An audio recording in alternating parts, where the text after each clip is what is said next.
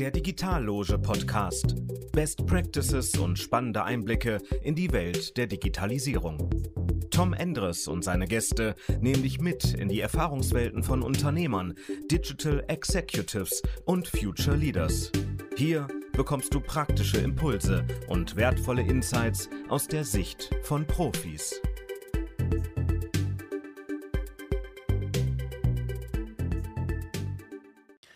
Herzlich willkommen zu unserer heutigen Folge des DigitalLoge Podcasts. Ich freue mich sehr, mit Simon Nestler, Professor Nestler, sprechen zu dürfen. Sie beschäftigen sich mit User Interfaces, mit Usability und das Ganze nicht nur als in beratender Form für Kunden, sondern auch in der Lehre an der Uni in Ingolstadt. Da verbindet uns ja historisch, verbinden uns alte Wurzeln. Ich war ja auch mal eine Zeit lang in Ingolstadt, also von daher freue ich mich sehr auf das Gespräch mit Ihnen. Herzlich willkommen, Herr Nestler. Ja, vielen Dank für die Einladung. Frage: Usability, User Interfaces ist Ihr Thema. Wie kommt man dahin? Was ist der Weg dorthin? Mit welchen Kompetenzen beschäftigt man sich mit diesen Fragestellungen? Das ist eine gute Frage. Meine Antwort wäre, im Jahr 2023 geht man an die Technische Hochschule in Ingolstadt und studiert vielleicht User Experience Design. Und dann lernt man all diese Dinge und hat wahrscheinlich auch heute im Jahr 2023 schon erkannt, dass dieses Thema irgendwie wichtig ist. Ja. Als ich so am Ende meines Studiums war, das war im Jahr 2005, da konnte man das nicht studieren. Ich habe Informatik studiert und habe aber eben festgestellt, dass das aus technischer Sicht nicht schwierig ist, ein User Interface zu bauen, aber dass es sozusagen diesen Mehrwert zu schaffen, dass die Dinge auch bedienbar sind, eben eine riesengroße Herausforderung sind, und war dann irgendwo an dem Punkt, dass ich gemerkt habe, ich beherrsche das zwar technisch, ich weiß, wie man technisch Frontends baut, Benutzeroberflächen baut, aber ich habe nicht genug Expertise, um es so zu bauen, dass man damit auch arbeiten kann. Und ja, also mein Start war mit grandiosem Scheitern vielleicht, um es mal ganz zynisch zu sagen, festzustellen, dass eben das, was man selbst sich so überlegt hat, wie ein vermeintlich einfaches Problem, sich eben nicht mit einem vermeintlich einfachen User Interface lösen lässt und dann die Welt letztendlich in Ordnung ist, sondern dass man sich eigentlich da wirklich auch damit beschäftigen muss, wie Software dann konkret von den Benutzerinnen und Benutzern bedient wird. Mhm. Das heißt, Ihre Grundlage ist Informatik, ganz klassisch, als Handwerkszeug und Einstieg in das Thema. Und was muss man mehr können als Informatik? Oder womit haben Sie sich dann nach 2005 beschäftigt, um sich dem Thema anzunähern? Ja, also letztendlich könnte man ganz platt sagen, mit den Menschen. Also natürlich die Grundlagen dieses Themenfeldes findet man sehr stark in der Psychologie, dass man natürlich sehr viel eigentlich darüber verstehen möchte und muss, wie verarbeiten Menschen jetzt Informationen, wie nehmen Menschen auch Informationen auf, was können Menschen überhaupt verarbeiten.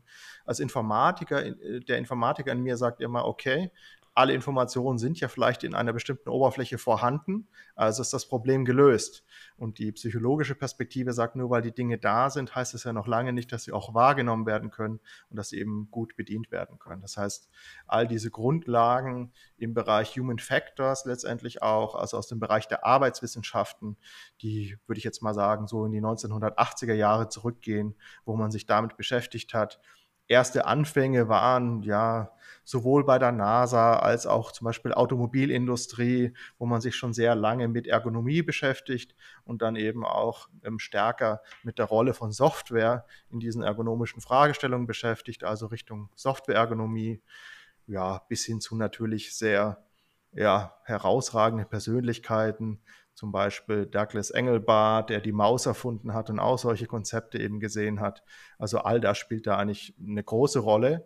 Und neben der Psychologie natürlich auch das Design. Das ist sozusagen die dritte Disziplin im Bunde, wenn man sich wirklich mit Usability beschäftigt. Also wie gestaltet man letztendlich auch Oberflächen? Wie gestaltet man letztendlich Interaktion? Mhm. Okay. Das heißt, in dieser Gemengelage ergeben sich dann halt gute Ideen, wie man User Interfaces gestaltet.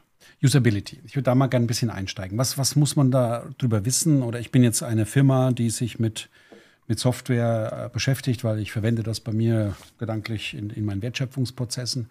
Was ist da aus Ihrer Sicht wichtig zu wissen rund um das Thema Usability? Das ist natürlich jetzt sehr spannend, das in 2 Minuten auf den Punkt zu bringen. 3 geht auch. Also ich glaube, 3 sind auch okay. Also ich glaube, was man heute häufig sieht, ist, dass man eben über Usability redet und dass manche andere vielleicht über UX, über User Experience reden. Und die interessante Frage, die sich manche Unternehmen heute stellen, ist, an welchen Punkten ist das denn tatsächlich relevant? Also UX hört man, kennt man im Kontext von dem iPhone zum Beispiel oder auch wenn man in Fahrzeuge schaut, dann sieht man diese Interfaces, also alles, was irgendwie mit Endkundinnen und Endkunden in Kontakt kommt, das muss so gestaltet werden, dass es tolle Erlebnisse bietet, dass es innovativ ist, dass es irgendwie Freude macht, es zu bedienen. Und wenn ich diese Dinge nicht schaffe, dann verkauft sich das nicht. Und das Spannende ist aber, dass eigentlich Usability so aus diesem Themenfeld der Softwareergonomie kommt und dass es eigentlich aus der Gestaltung von Arbeitsplätzen kommt.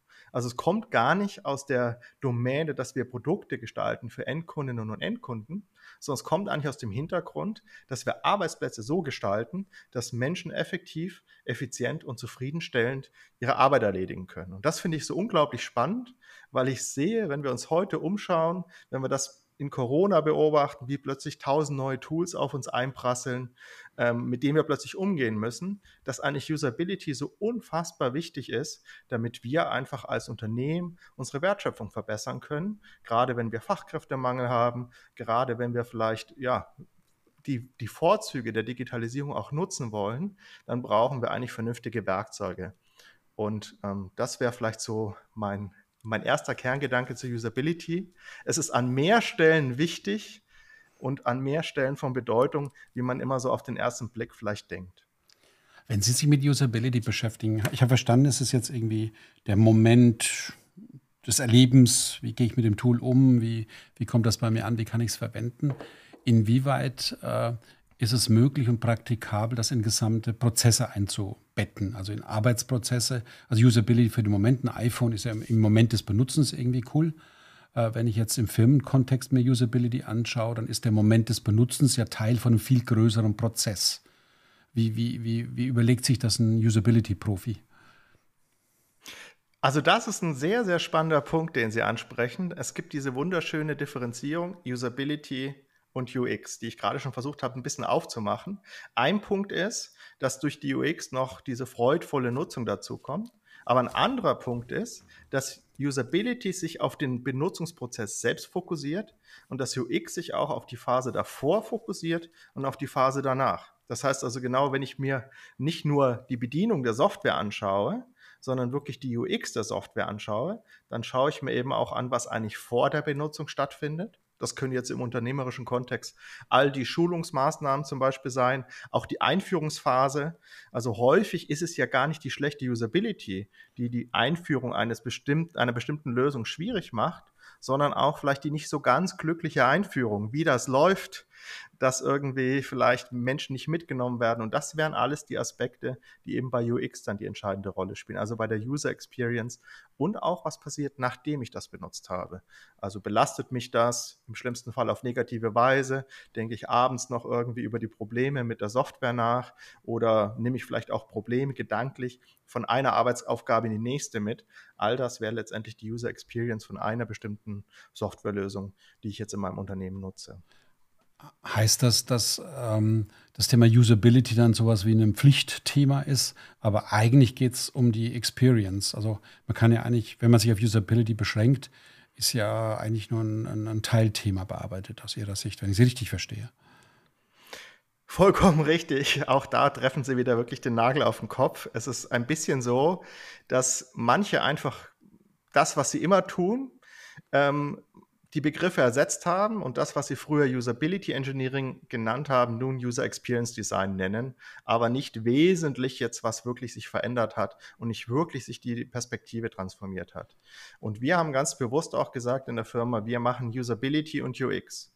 Bei der Usability versuchen wir erstmal die gravierenden Probleme rauszuschleifen, einen gutes und solides Grundlevel an Qualität zu schaffen. Und erst dann können wir eigentlich die Potenziale entfalten und dann können wir uns eigentlich ernsthaft mit UX beschäftigen. Gerade wenn wir wirklich auf unsere internen Softwarelösungen schauen, müssen wir einfach schauen, wo sind wir gerade. Das sind ganz unterschiedliche Geschwindigkeiten, auch unterschiedliche Informationen, zum Beispiel die ich im Unternehmen über Nutzungsprozesse schon habe. Ja? Wenn ich gar nicht weiß, wie die Software genutzt wird, dann macht es relativ wenig Sinn, direkt über den Nutzungsprozess hinauszuschauen, sondern sollte ich mir erstmal den Nutzungsprozess selbst ansehen.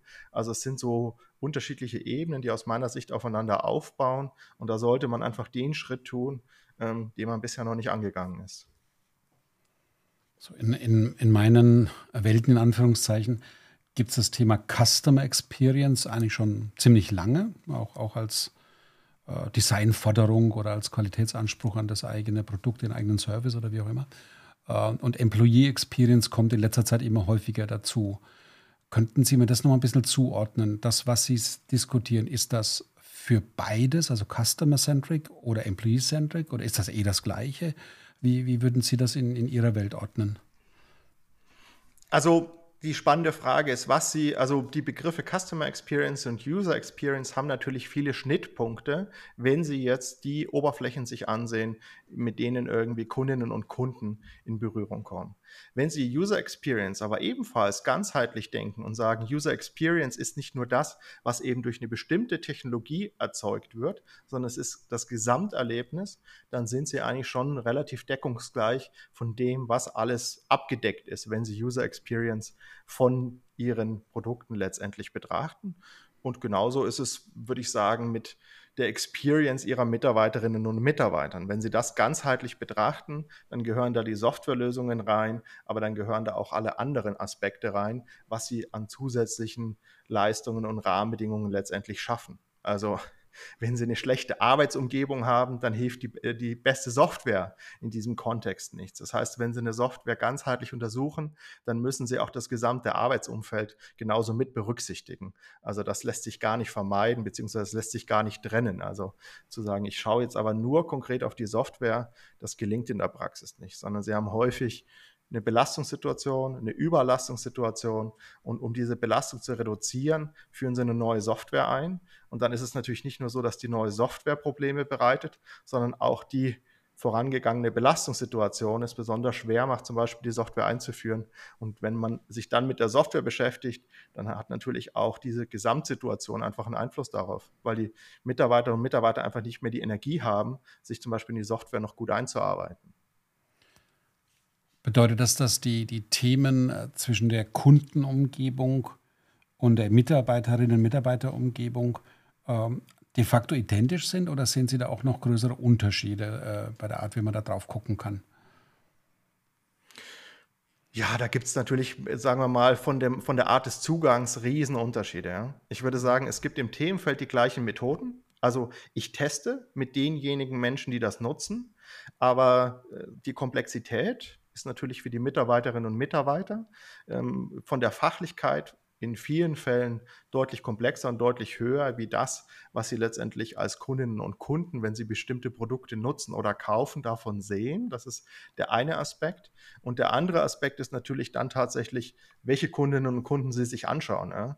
Wenn Sie jetzt natürlich B2B-Kunden anschauen, dann sind Sie natürlich, haben Sie ähnlich durchaus komplexe Nutzungserlebnisse. Aber wenn Sie sich jetzt eher im Bereich Endkundinnen und Endkunden ansehen, dann ist der Zugang und auch die Erwartungshaltung natürlich schon sehr weit auseinander. Ja? Wann haben Sie das letzte Mal für eine Webanwendung, die Sie nutzen wollen, eine 3-tägige Schulung gemacht? Ja? Das würden Sie jetzt so als Privatkunde wahrscheinlich eher nicht tun.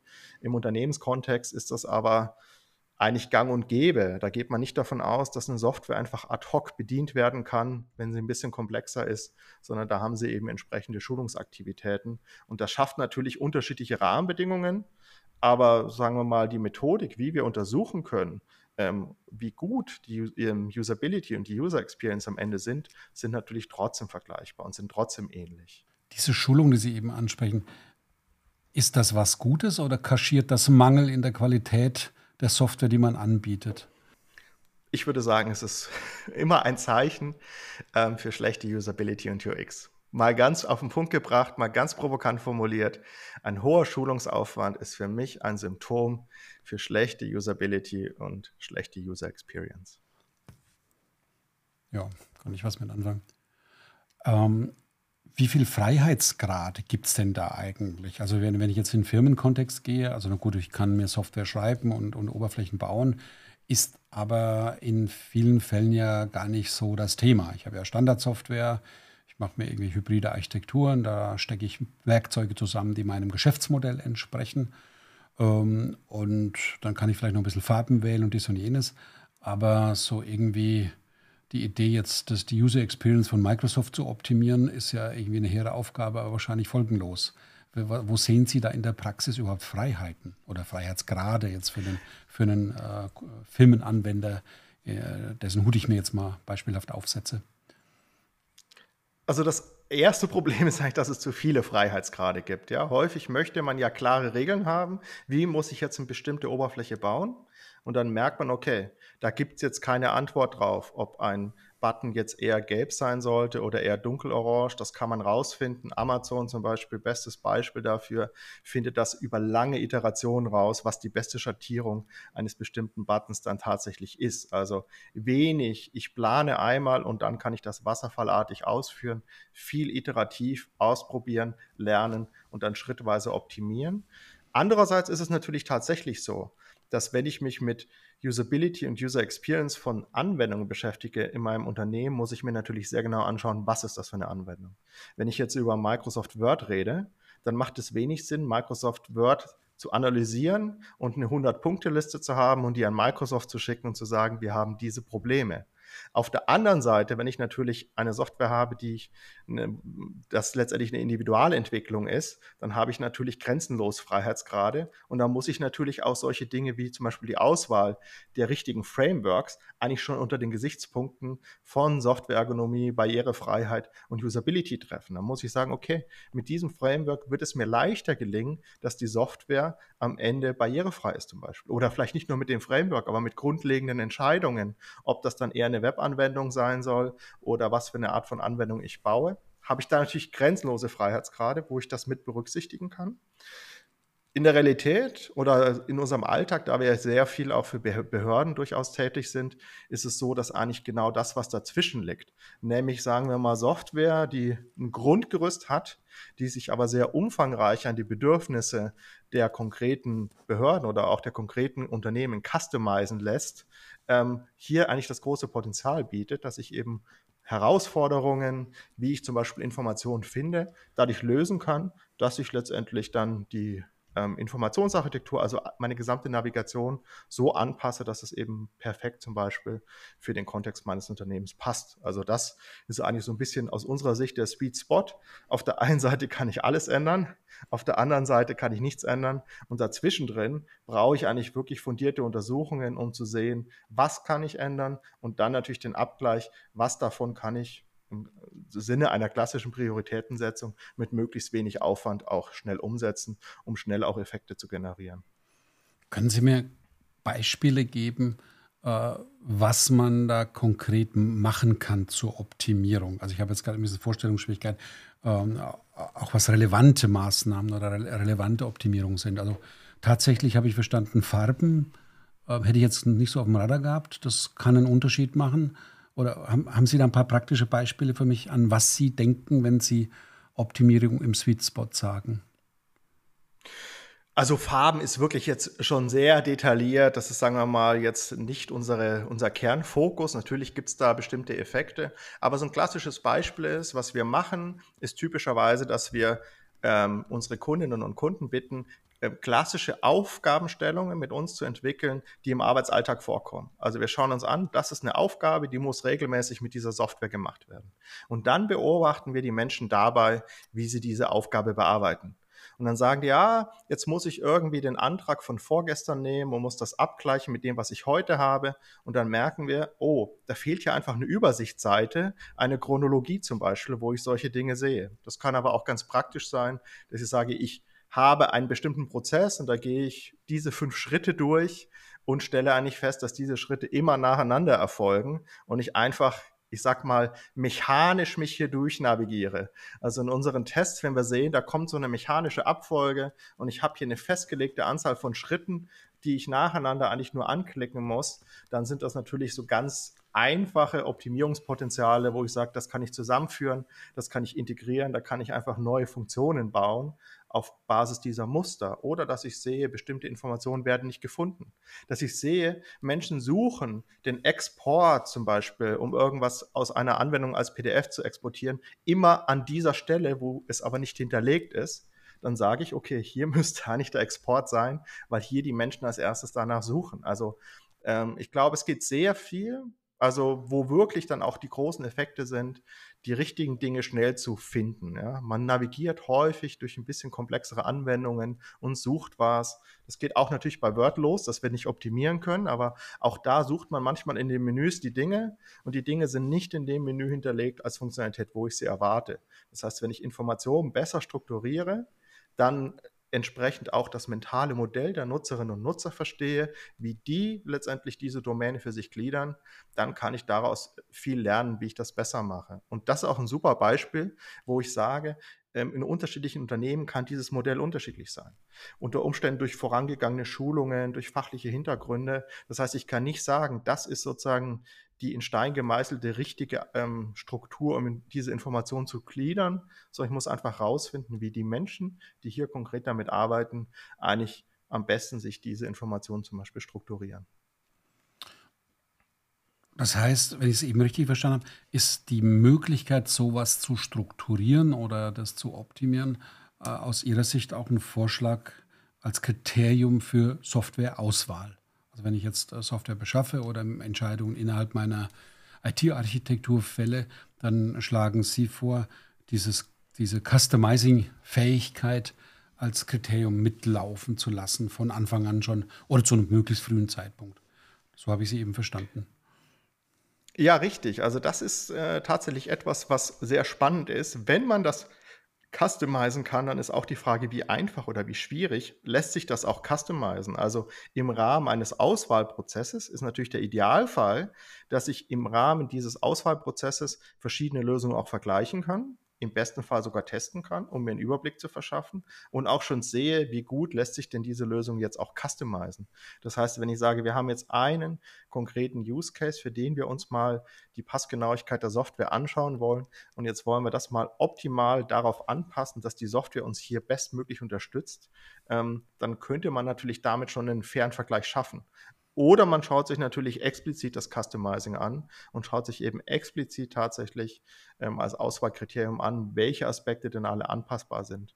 Es sind also nur bestimmte, also das, was wir gerade diskutiert haben, ja, das wäre sozusagen die einfachste Stufe, dass man irgendwie die Navigation so nehmen muss, wie sie ist, aber man kann irgendwie Farben austauschen, man kann sein Logo austauschen. Das ist jetzt, sagen wir mal, aus technischer Sicht der einfachste Fall und natürlich dann für mich als Unternehmen, die Software nutzt, der unflexibelste Fall. Also der Idealfall ist, dass ich einmal quasi eine Grundstruktur habe, wie letztendlich bestimmte Menüführung bei uns aussieht und dass die letztendlich dann mit Hilfe von Customizing in unterschiedlichen Anwendungen möglichst nahe an das rankommen, wie es eigentlich sein sollte. Mhm. Können Sie noch was zu einem Prozess der Einführung oder zum Prozess sagen, wie Sie damit vorschlagen, umzugehen? Also ich habe verstanden, okay, Softwareauswahl, muss man gucken, ob es sich überhaupt lohnt, sich mit dem Thema zu beschäftigen. Das heißt, der passende Freiheitsgrad. Eben hatten Sie erwähnt, so Richtung Arbeit mit Nutzern und Befragen oder Beobachten. Wie muss ich mir so einen professionellen Umgang mit User Experience in einer Firma, ich bin jetzt noch im Firmenkontext, im Idealfall vorstellen? Also wenn wir sind jetzt letztendlich an dem Punkt, wir haben uns für eine bestimmte Lösung entschieden und wollen diese Lösung letztendlich einführen. Und ich glaube, das Wichtigste ist dann tatsächlich, je nachdem, es hängt natürlich jetzt ein sehr großer Faktor, wie ich diesen Prozess gestalte, ist natürlich die Frage, wie viele Beschäftigte werden die Software am Ende nutzen. Ja? Sind das irgendwie 200 oder sind das 200.000? Das macht natürlich unter Umständen bestimmte Arbeiten sinnvoll oder weniger sinnvoll. Aber gerade wenn ich eine Software habe, von der sehr viele Menschen am Ende betroffen sein werden, dann ist es natürlich umso wichtiger, auch Erfahrungen zu sammeln über den optimalen Einführungsprozess. Das sind Dinge, die natürlich natürlich der Hersteller mir nicht liefern kann. Das heißt, zu erwarten, dass der Hersteller mich dann perfekt schult, sodass das letztendlich auf meinen Unternehmenskontext perfekt passt, ist natürlich sehr, sehr schwer möglich. Das heißt, mit einer kleinen Gruppe, mit sozusagen einer Auswahl von Benutzerinnen und Benutzern, diesen Einführungsprozess zunächst zu durchlaufen, diese entsprechend zu schulen und eben auch die Erfahrung zu dokumentieren und auch zu analysieren, unter Umständen das, was ich noch lösen kann, durch Customizing entsprechend anzupassen, sodass eigentlich der erste Kontakt, die erste Version, mit der dann alle Beschäftigten zu tun haben, eigentlich schon eine durch mehrere Iterationen unternehmensintern optimierte Fassung ist. Ich glaube, das ist sehr wichtig. Also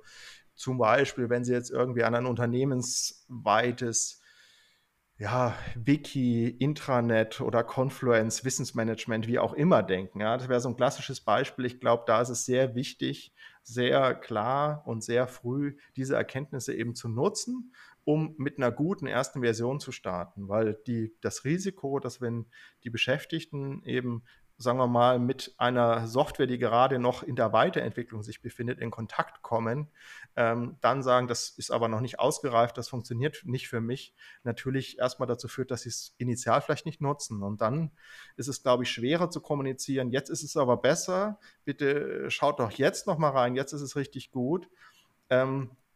Ich brauche initial nicht das Feedback von 200.000 und auch nicht von 5.000 Beschäftigten, um zu sehen, wo die Probleme sind. Also das sozusagen nach Jakob Nielsen, der einer der Vorreiter in diesem Themenfeld Usability ist, der hat postuliert, dass eigentlich schon Tests mit 5 Nutzerinnen und Nutzern mir einen Großteil der typischen Probleme offenbaren werden. Wenn ich jetzt über dieses Szenario nachdenke, würde ich vielleicht sagen, vielleicht sind es 10 Menschen, vielleicht sind es auch nochmal 50, die erweitert eingebunden werden können. Aber wenn ich die einbinde, wenn ich natürlich auch unterschiedliche Rollen berücksichtige, dann kriege ich eigentlich schon einen guten Überblick, wo meine Probleme sind. Und dann kann ich eigentlich wohlfundiert auch entscheiden, führe ich jetzt das trotz dieser Probleme ein, weil unter Umständen nach meiner Priorisierung die Probleme nicht so schwer wiegen, oder habe ich irgendwie eine Möglichkeit, diese Probleme noch zu beheben, um dann eben eigentlich mit der bestmöglichen Version auch an den Start zu gehen. Ich kann mit der Argumentation viel anfangen, dass man recht früh eigentlich weiß, worum es geht. Aber Fußnote von meiner Seite, die Test-User am Anfang eines Projekts sind dann immer auch die Fürsprecher bei der Einführung. Also würde ich da nicht so knausern mit der Anzahl von Kolleginnen und Kollegen, die das schon früh sehen und Feedback geben, können sich einbringen, es kommt wirklich was bei raus. Aber es ist einfach auch schöner, wenn man 200 Fürsprecher hat, die dann für die Nutzung werben, im Gegensatz zu vielleicht nur 10, von denen man die eine oder andere Info auch schon hätte haben können. Aber da bin ich dann mehr der Change Manager als der Techniker an der Stelle. Das finde ich noch einen guten Gedanken, dass man natürlich auch manche Usability-Maßnahmen nicht nur jetzt unter diesem Usability-Gesichtspunkt betrachten muss, sondern immer auch ein Teil der Kommunikation dadurch stattfindet. Also egal, was ich tue, auch wenn ich zum Beispiel als Hersteller ein Unternehmen anspreche und sage, ihr setzt doch unsere Software ein, wir würden gerne mit den Menschen mal in Kontakt kommen, die diese Software nutzen, dann ist das aus meiner Sicht immer ein ganz tolles und positives Marketinginstrument, dass ich auch sage, mich interessiert dieses Feedback, zum Beispiel auch bei Umfragen, zu sagen, wenn ich die Software eingeführt habe, zu sagen, mich interessiert, wie die Menschen damit zurechtkommen. Einerseits bekomme ich Erkenntnisse, aber andererseits zeige ich damit auch, dass es mir wichtig ist, dass die Menschen damit arbeiten können. Und das ist ein wichtiger Aspekt, der bei Usability an ganz, ganz vielen Stellen immer durchschlägt. Ja.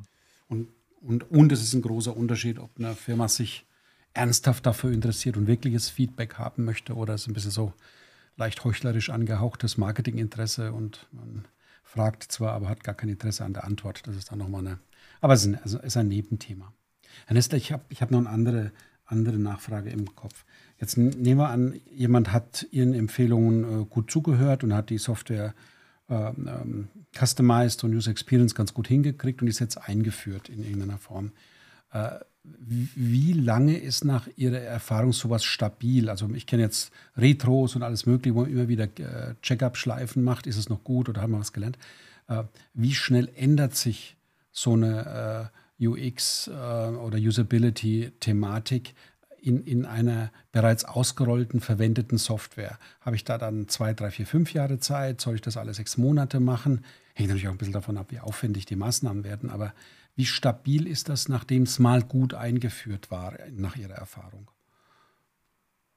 Also Ich plädiere dafür, dass wir ein kontinuierliches Monitoring eigentlich davon machen. Also im Blick zu behalten, wie verbessert sich das? Ja? Also ich würde mir ja wünschen, dass Menschen auch zum Beispiel effizienter werden, wenn sie es eine Zeit lang nutzen. Also gerade nach einer Einführung wäre meine Tendenz, nach 6 Monaten durchaus nochmal zu schauen, wie es sich entwickelt. Das hängt natürlich auch ein bisschen davon ab, wie ist sozusagen mein Startniveau. Ja? Bin ich irgendwie, habe ich massive Probleme oder bin ich auf einem sehr guten Level? Danach würde ich das ein bisschen entscheiden. Meine Empfehlung wäre durchaus sozusagen als Strategie, das wirklich auch als Daueraufgabe zu sehen und vielleicht jährlich einfach zu sagen, wir prüfen das. Wir nehmen natürlich auch die Untersuchungserkenntnisse von den Vorjahren durchaus her und schauen einfach bei bestimmten Aspekten nochmal nach. Und im Idealfall, also es ist ja leider nicht so, dass wir sagen, es ist jetzt alles gut, sondern es gibt ja immer Verbesserungsvorschläge und dann ist natürlich auch sinnvoll, okay, im Idealfall wurden ein Teil zumindest dieser Verbesserungsvorschläge dann auch umgesetzt und dann ist ja sehr spannend zu sehen, haben wir denn tatsächlich Effekte, verbessert sich dadurch was? Wir werden nicht jetzt sehen, diese einzelne Maßnahme hat etwas gebracht, aber die Gesamtheit, dass wir uns auf das Thema fokussieren, zeigt dann erfahrungsgemäß schon über die Jahre hinweg, dass sich da eben auch etwas verbessert. Und ich glaube, das ist ganz wichtig, um auch so eine Art Frühwarnsystem zu haben, um zu sehen, oh je, jetzt geht plötzlich die Effizienz wieder irgendwie runter. Jetzt arbeiten die Leute plötzlich, nachdem es eingeführt ist, 4 Jahre später, plötzlich schlechter damit. Was ist denn jetzt das Problem? Und so eine Software ist ja leider nicht, oder zum Glück hat sozusagen 2 Seiten, nicht statisch. Also gerade wenn ich irgendwie eine Software-as-a-Service-Lösung habe, die verbessert oder die ändert sich ja eigentlich kontinuierlich. Im Idealfall verbessert sie sich kontinuierlich, aber es kann natürlich auch neue Updates geben, die dann sehr gravierend sind oder erstmal Probleme schaffen. Und da macht es sehr viel Sinn, sowas eben auch zu beobachten, um also auch zu sehen, ob diese Updates eigentlich etwas sind, wo die Mitarbeiterinnen und Mitarbeiter wirklich auch von profitieren. Ja. Das heißt, so alle 6 bis 12 Monate immer mal wieder regelmäßig hinschauen als gutes Produkt- oder Service-Management. Das wäre so Ihr Vorschlag. Ja. Haben Sie vielleicht Beispiele für mich, so Best Practice im Idealfall oder auch lehrreiche Practices, wo sowas Anwendung findet oder aus Ihrer Erfahrung vielleicht ein paar Praxisbeispiele? Also wie gesagt, wir haben sehr viel natürlich jetzt wieder aus dem öffentlichen Sektor vielleicht, was natürlich sehr spannend ist, was Sie wahrscheinlich auch kennen, ist, dass wir für eine Behörde, die eben dieses Confluence nutzen möchte von Atlassian, was man so kennt als Wissensmanagement- und Kollaborationsplattform, uns da eben beauftragt hat, was eigentlich jetzt erstmal so ein bisschen der Logik widerspricht, weil wir sagen, das wäre jetzt eher so ein Word, was kann man denn da tatsächlich ändern, uns beauftragt hat, das eben zu untersuchen und eben zu begutachten und da eben auch tatsächlich darauf zu achten, schaffen wir es denn eigentlich auch Inhalte barrierefrei zu gestalten.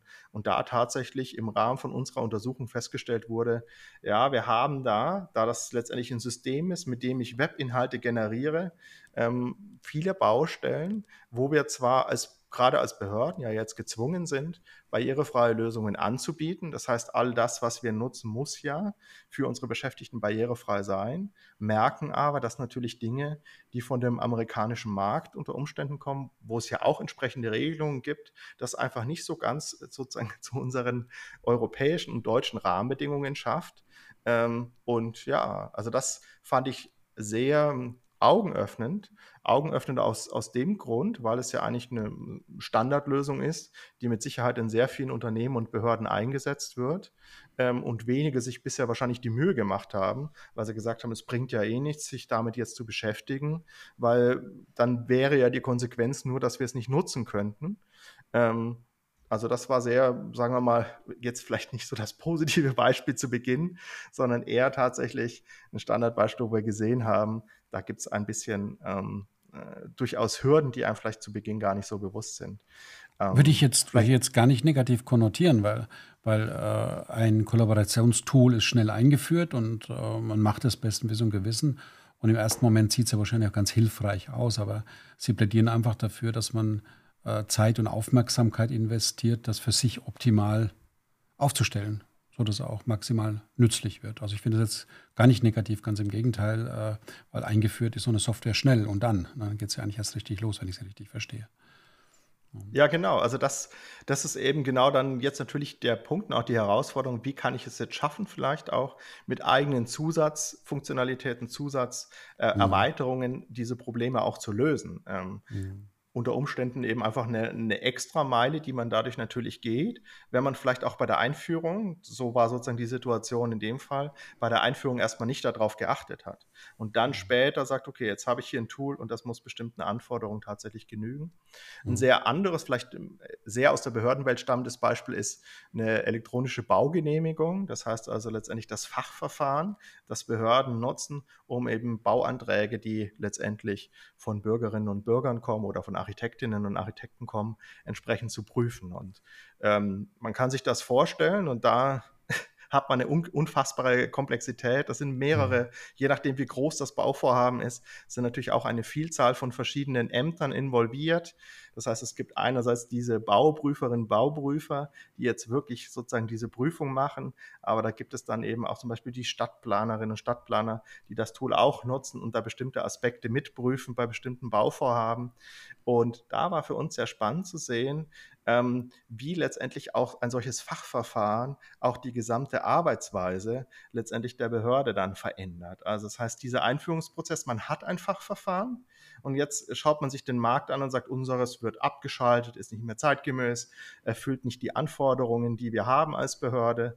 Die können ja sehr vielfältig sein. Und jetzt bin ich gezwungen, mich am Markt umzuschauen und kaufe letztendlich das Tool, wo ich vielleicht am wenigsten meine Arbeitsweise anpassen muss, aber letztendlich ist es dennoch so, dass ich auf eine Weise arbeite, wie das letztendlich dann in der Logik der Software funktioniert und das tatsächlich dann bei den Beschäftigten durchaus zu Irritationen führt. Man wünscht sich dann wieder das alte System zurück. Oder an manchen Schritten fragt man sich natürlich auch das hatten wir ja schon im Vorfeld ein bisschen diskutiert, macht Digitalisierung hier überhaupt Sinn? Ja? Also normal würden wir immer mit der Prämisse reingehen, Digitalisierung macht unsere Welt gut. Und dann sind wir aber beispielsweise sowas wie Bauplänen, die riesengroß sind, wo wir einfach einen Gesamtüberblick machen. Und dann stellt man sich plötzlich Fragen, wie viele Monitore brauche ich jetzt, dass ich das genauso sehen kann, wie wenn ich das auf A0 ausdrucke. Das ist sicherlich jetzt nicht ein repräsentatives Beispiel, dass wir ganz häufig diese Übersichten haben, aber ich glaube, durch diese Perspektive auf UX sieht man schon, wo macht es Sinn, das digital zu haben? Und man muss fairerweise sagen, ein Bauantrag besteht ja nur zu einem kleinen Teil aus diesem großen Plan und zu einem sehr großen Teil aus vielen kleinen DIN A4-Dokumenten, die ich wunderbar natürlich digitalisieren kann. Aber diese Perspektive hilft einem durchaus auch zu sagen, vielleicht brauche ich gar keine großen Monitore an jedem Arbeitsplatz, sondern vielleicht brauche ich einen großen Tisch, wo ich das anschauen kann. Oder vielleicht macht es auch Sinn, solche Dinge eben analog zu halten und zum jetzigen Zeitpunkt zumindest noch nicht zu digitalisieren. Und in Verknüpfung vielleicht sozusagen ausgehend von den Bauanträgen war dann auch ein spannender, weiterführender Gedanke, dass es dann die Software nicht nur für Bauanträge, sondern auch für Denkmalschutzanträge geeignet sein soll, wo eigentlich unser gesamter Ansatz, den wir häufig haben bei der Digitalisierung, dass wir nämlich Dinge standardisieren wollen, dass wir sie dann digitalisieren wollen und dann am Ende auch automatisieren wollen, natürlich auch nochmal in so ein Nischenthema gekommen sind, wo wir feststellen, okay, es gibt Dinge, die lassen sich standardisieren, die lassen sich auch sehr, sehr gut automatisieren. Und damit schaffen wir letztendlich Freiräume, um individuelle Sachverhalte auch individuell letztendlich zu behandeln.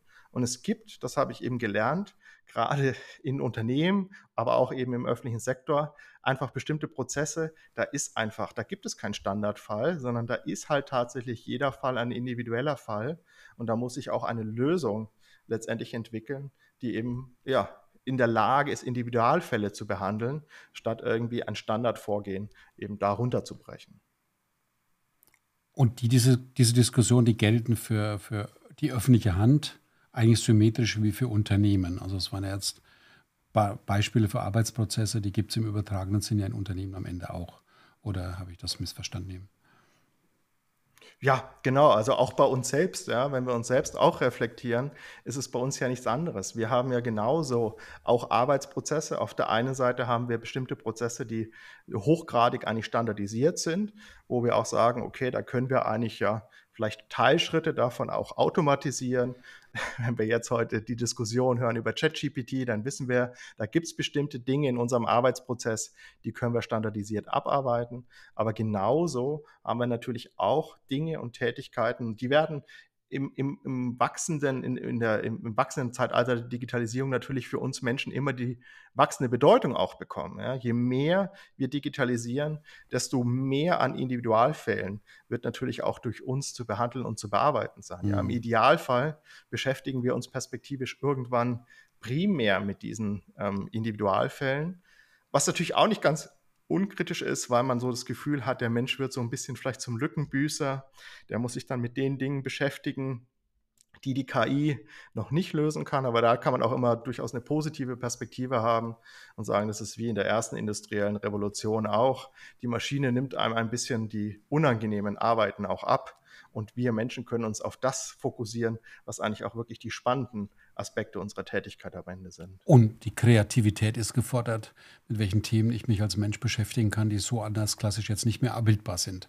Also von daher, es geht nicht darum, das Heutige zu verteilen, sondern über das Neue nachzudenken. Also von daher, das ist, glaube ich, auch ein großes Thema. Nach Ingolstadt, an die Hochschule. Was lernt man bei Ihnen, wenn man als Studentin, als Student zu Ihnen kommt? Was sind das so die Themen, mit denen man sich da beschäftigt? Also ich glaube, das Erste, was man sozusagen zum Einstieg lernt, wir haben zum Beispiel so ein Einführungsprojekt, ist, dass man sich auch ein Stück weit, wenn man sich wirklich mit Usability und User Experience beschäftigen möchte oder das lernen möchte, bereit ist, die eigene Perspektive zu wechseln, die eigenen Vorstellungen zu wechseln, die eigenen Ideen letztendlich auch ein Stück weit auf die Seite zu legen. Das gelingt natürlich besonders gut, wenn Sie diese Methoden, die wir dann schrittweise lernen, zum Beispiel einfache Dinge wie qualitative Interviews, anwenden in Themenfeldern, wo Sie sich schlicht und ergreifend überhaupt nicht auskennen. Ja, wenn Sie also komplett in etwas Neues gehen, dann schaffen Sie es natürlich dort, sehr offen reinzugehen, sehr neugierig reinzugehen und wirklich darauf zu schauen, wo sind eigentlich die Herausforderungen und wo sind auch Potenziale, hier wirklich neue Erlebnisse zu schaffen. Und im Laufe des Studiums wird es dann natürlich mehr und mehr wichtig, auch durchaus mal den eigenen Kontext zu nehmen und auch dort quasi wie von außen zu schauen, was sind jetzt unter Umständen eigentlich ja die richtigen Methoden, um meine eigenen Hypothesen, die ich ja immer im Kopf habe, mal zu validieren. Also ich glaube, das ist neben ganz vielen anderen fachlichen Dingen. Ich lerne natürlich auch Interviews, all diese Formate, Usability-Tests, Fokusgruppen methodisch richtig durchzuführen. Ich lerne Oberflächen zu gestalten, sowohl visuell zu gestalten, als auch von der Struktur zu gestalten. Ich lerne auch Softwareentwicklung, ich lerne auch Grundlagen der Mensch-Maschine-Interaktion, also sowohl die bisher so etablierten Technologien, als auch grundlegende Prinzipien.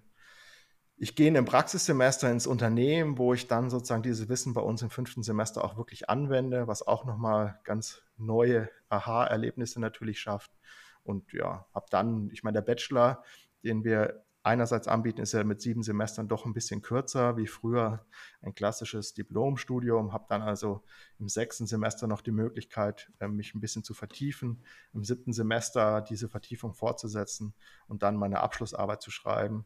Wir bieten dann auch tatsächlich noch einen internationalen Master an, der ist dann englischsprachig, der geht dann 3 Semester, wo es quasi nochmal 2 Vertiefungssemester gibt und dann eben das 3. Semester für die Masterarbeit, sodass ich eigentlich nach diesen 5 Jahren wirklich ein Usability Professional bin und wirklich das gelernt habe, neugierig zu sein und wirklich hinter die Probleme zu schauen, einfach wirklich zu verstehen, warum kommen Menschen mit bestimmten Lösungen nicht zurecht? Was ist eigentlich wirklich das Problem hier? Was ist wirklich der Grund, warum das hier gerade nicht funktioniert? Das ist, glaube ich, mit das Wichtigste, um einfach gute Usability und gute User Experience zu schaffen. Also den Problemen auf den Grund zu gehen und dann nochmal den Problemen auf den Grund zu gehen und nochmal tiefer zu gehen. Und wenn ich an dem Punkt bin, dass ich es verstanden habe, dann wirklich auch Lösungen zu entwickeln, wie es besser aussehen könnte. Und dann tatsächlich die Fähigkeit zu haben, auch zu schauen, ob ich es besser gemacht habe. Also zu testen, zu evaluieren, selbstkritisch wirklich zu schauen, habe ich jetzt das Problem tatsächlich gelöst. Wie heißt das dann? Ich schaffe alles, was Sie von mir verlangen. Wie heiße ich dann vom Abschluss her? Wie nennt sich das? Sie sind dann tatsächlich ein User Experience Designer. Okay. Also der Studiengang heißt tatsächlich einfach User Experience Design. Super. Nochmal kurzer Perspektivwechsel. Sie haben mit verschiedenen Personen oder Stakeholders oder Perspektiven zu tun. Haben Sie Empfehlungen vielleicht so abschließend auch? Welche Empfehlung hätten Sie an Programmleiter, Projektmanager, die Software-Einführung machen? Gibt es da so ein paar harte To-Dos aus Ihrer Sicht, die damit auf die Agenda müssen? Also es gibt eigentlich nur ein To-Do, nämlich denken Sie auch an Usability und UX. Das ist eigentlich einfach dieser Gedanke. Ich glaube, es ist manchmal auch einfach einen zentralen Gedanken mitzunehmen. Behalten Sie das bei der Einführung im Blick. Und dann meine zweite Bitte, überlegen Sie sich auch, wie Sie das messen. Ob Sie selbst vielleicht, das hängt natürlich ein bisschen vom Unternehmen ab, haben Sie selbst ein Team, was die Kompetenz mitbringt, das zu begleiten, zu messen? Haben Sie externe Unterstützung, die Ihnen unter Umständen dabei helfen kann? Aber Sie brauchen wirklich Metriken. Also wenn Sie einen großen Einführungsprozess haben, brauchen Sie Metriken. Sie müssen das messen, weil nur wenn Sie die Dinge messen, können Sie ja auch am Ende es verbessern, also auf bestimmte Ziele hinarbeiten. Und das ist, glaube ich, ganz wichtig von Anfang an, das einfach zu berücksichtigen. Von Anfang an ist wirklich die Betonung. Das heißt, wenn Sie das Projekt planen, macht es Sinn, das mitzuplanen. Wir sind leider im Großteil unserer Projekte nicht von Anfang an dabei, sondern meist dann irgendwo eingebunden, wenn man merkt, dass da vielleicht noch eine Baustelle ist. Je früher, desto mehr lässt sich lösen. Man muss natürlich ehrlicherweise sagen, dass das jetzt im Sinne einer kostengünstigen Einführung nicht unbedingt förderlich ist, wenn das Thema irgendwie erst weit hinten dann aufschlagen sollte. Ein später guter Gedanke ist immer ein teurer guter Gedanke. Haben Ganz Sie genau. darüber hinausgehende Empfehlungen für die Firmen, als ganze Firma, die mit Software, als Softwareanwender arbeitet? Weil diese Empfehlung auf Einzelprojekt ist mir klar.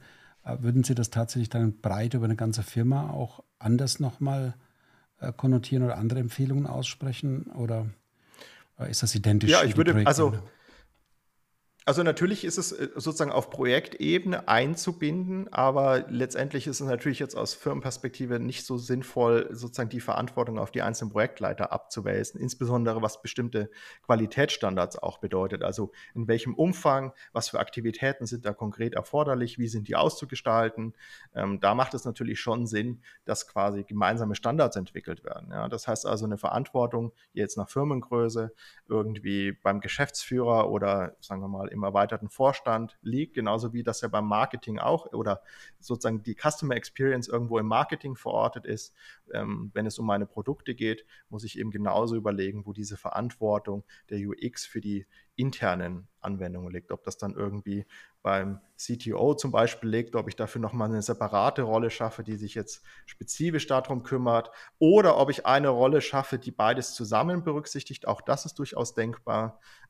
Aber es ist wichtig, dass ich das irgendwo tatsächlich strategisch als strategische Aufgabe in meinem Unternehmen auch verankere, damit es auch wirklich Berücksichtigung findet und auch die entsprechenden Budgets zur Verfügung stehen in meinen konkreten Projekten. Mhm. Das koppelt jetzt bei mir mit einer anderen Thematik. Hier bei uns in der DigitalLoge gibt es auch eine Gruppe von HR-Profis, die auch im Kontext von Digitalisierung HR-Arbeit denken und vorantreiben. Und da ist genau dieses Thema Employee Experience und Branding und wie attraktiv sind die Arbeitsplätze, wie lebbar ist die gute Unternehmenskultur am Ende dann auch praktisch. Da würde ich das ganz stark mit verorten. Das ist aus meiner Sicht eine erweiterte Sichtweise moderner Personalarbeit. Das ist, ja, das würde ich ganz im Reflex ganz stark dahin koppeln, weil die technische Profiseite, die ist, glaube ich, erprobt, die ist geübt. Aber was wird gewollt? Das ist ganz stark ein moderner HR-Blickwinkel. Das ist sicherlich ein Aspekt, wenn man das zusammendenkt, sowohl Personal als auch Digitalisierung und das integriert. Ich meine, wir haben ja vor gut einem Jahr dieses Buch geschrieben, Menschzentrierte Digitalisierung. Also das legt ja schon so ein bisschen nahe, dass es eben genau um die Beschäftigten, um die Menschen geht. Ich glaube, um es dort in dem Bereich zu verorten, braucht man eine sehr, sehr gute Affinität tatsächlich auch zu diesen Digitalthemen. Und dann ist es eigentlich von der logischen Struktur dort an einer sehr guten Stelle aufgehoben. Manchmal beobachten wir tatsächlich, dass es auch bei den Betriebsrätinnen oder jetzt in Behörden bei den Personalrätinnen auch aufgehoben ist. Ja, da macht es sicherlich Sinn, wenn die sich damit beschäftigen, aber ich denke, es sind nicht diejenigen, die das Thema federführend vorantreiben sollten, sondern eigentlich ist es eher auch wieder ein Symptom, dass das Thema an anderen Stellen bisher nicht berücksichtigt wird und deswegen dann unter Umständen Betriebsrätinnen und Betriebsräte Alarm schlagen. Aber ich denke tatsächlich, den Vorschlag, den Sie gerade gemacht haben, finde ich sehr charmant an der Stelle. Mhm. Und Personalvertretungen oder Betriebsräte, Betriebsrätinnen, die haben es mal. Ich habe da ambivalente Erfahrungen gemacht und extrem positive, ganz klar auch. Also nicht nur im Subtext ambivalent negativ. Und den Kolleginnen und Kollegen kommt oft sowas wie eine qualitätssichernde Rolle zu. Aber wenn man es ernsthaft angeht, kommt diese gestaltende Rolle on top. Und das ist dann gefühlt nicht mehr Aufgabe der Mitbestimmung, sondern da packen die Kolleginnen und Kollegen eher an, sicherzustellen, dass das Richtige passiert. Aber die Strategiearbeit ist dann schon auch eine Unternehmensaufgabe. Kann man sich, finde ich, nicht drücken am Ende des Tages. Super. Meine letzte Frage. Ich bin ganz neugierig, Herr Professor Nestler. User Interfaces oder Experience mal 3 bis 5 Jahre nach vorne gedacht. Was sehen Sie da auf Ihrem Radarschirm auf uns zukommen? Das ist, glaube ich, jetzt für uns nochmal besser vorstellbar, nachdem wir ja auch gerade sowas wie die KI tatsächlich praktisch erleben, aber aus meiner Sicht eigentlich auch ein Trend, der sich schon seit vielen Jahren abzeichnet.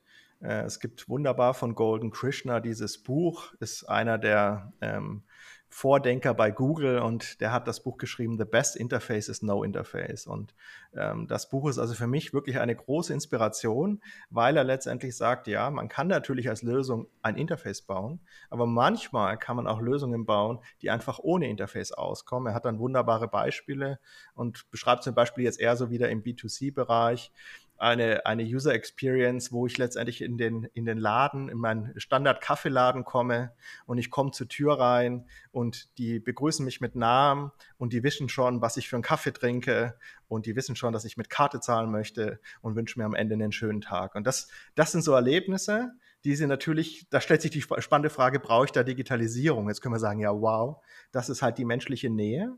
Und er zeigt aber, dass ja unter Umständen, wenn ich eben eine gute Digitalisierung habe, die sich im Hintergrund hält und jetzt für mich als Kunden nicht sichtbar wird, die natürlich die Mitarbeiterinnen und Mitarbeiter besser macht, dass das System, Datenschutz sei mal dahingestellt, einfach ein Foto macht und schon bei ihrem ersten Besuch abspeichert, was sie für einen Kaffee trinken und wie sie zahlen. Und wenn sie das zweite Mal kommen, sie sich letztendlich schon wie ein Stammkunde und wie eine Stammkundin fühlen. Das fand ich also sehr spannend, dass wir eben manchmal...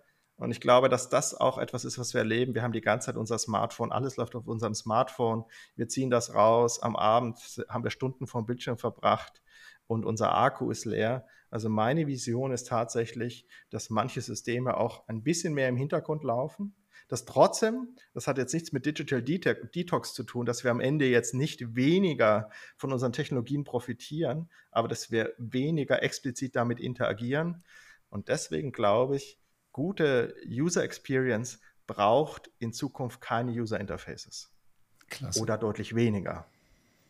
Ich höre, dass Sie, obwohl oder vielleicht weil Sie sich mit Digitalisierung beschäftigen, vorschlagen, dass Digitalisierung zum Selbstzweck keine kluge Option ist, sondern irgendeinem Nutzen dienen muss, den viele Leute gut finden sollen. Das ist die Messlatte, die Sie legen.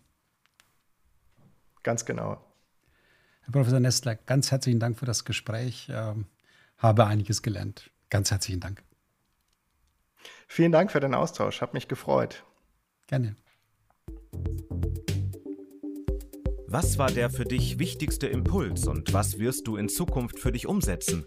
Wir freuen uns auf dein Feedback. Gerne kannst du uns deine Fragen und Anregungen auch über LinkedIn oder unsere Website digitalloge.com schicken.